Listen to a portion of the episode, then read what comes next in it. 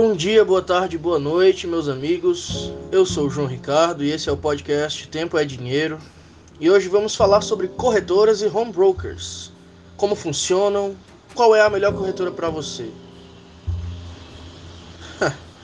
Bem, vamos lá. Já de início, posso afirmar que as corretoras são os locais onde você, investidor, terá uma conta e poderá investir. Nas corretoras, hoje em dia, é possível encontrarmos o home broker, que é o local onde você vai colocar suas ordens de compra e venda de ativos. Ou seja, o que é que eu falei em economês aqui? A corretora é o lugar que você vai se cadastrar, fazer um cadastro lá bem simples, vai colocar é, dados pessoais, é, questão de, de rendimentos etc você vai ter acesso quando você fizer o cadastro, você vai ter acesso a um lugar chamado Home Broker, que é um lugar onde você vai poder comprar e vender suas ações, ativos no geral, né? Opções, ações, futuros.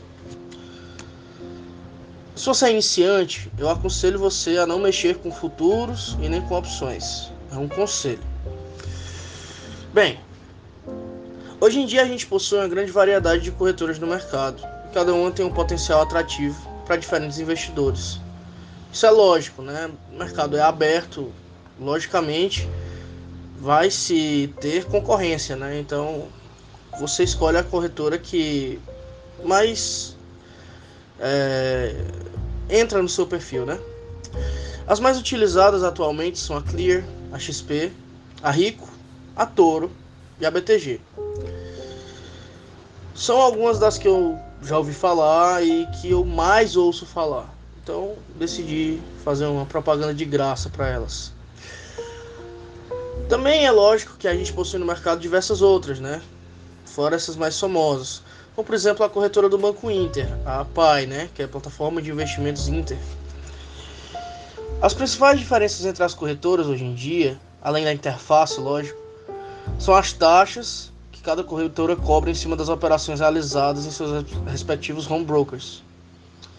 Ou seja, né? A gente tem que ver que cada corretora vai cobrar uma série de taxas, ah, seja para você manter a conta, seja para você operar. Existem hoje corretoras já que não cobram taxas. A própria PAI do, do, Banco Inter não cobra taxa nenhuma. A Rico, a Clear também não cobram taxas em ativos específicos. Mas a PAI é a que eu uso particularmente e eu gosto bastante. Ela não cobra taxas e hoje já existe até plataformas de análise técnica na PAI. Então é, é bem interessante.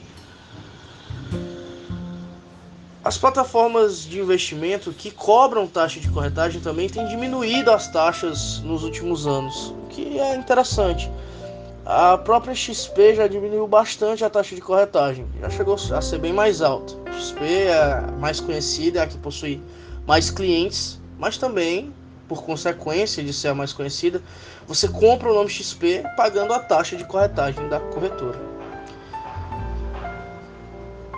Bem, o vídeo chega ao fim. Espero que você tenha entendido o que são as corretoras, para que elas servem e tenha tido uma noção de que o mercado é bem amplo e que você pode escolher das diversas corretoras a sua que entra mais no seu perfil. Eu aconselho a você, se você gosta de, de investimentos e etc., a seguir o podcast e dar uma olhada nos outros episódios. Ou seja, no outro, né? Esse é o segundo. Muito obrigado por assistir e até a próxima.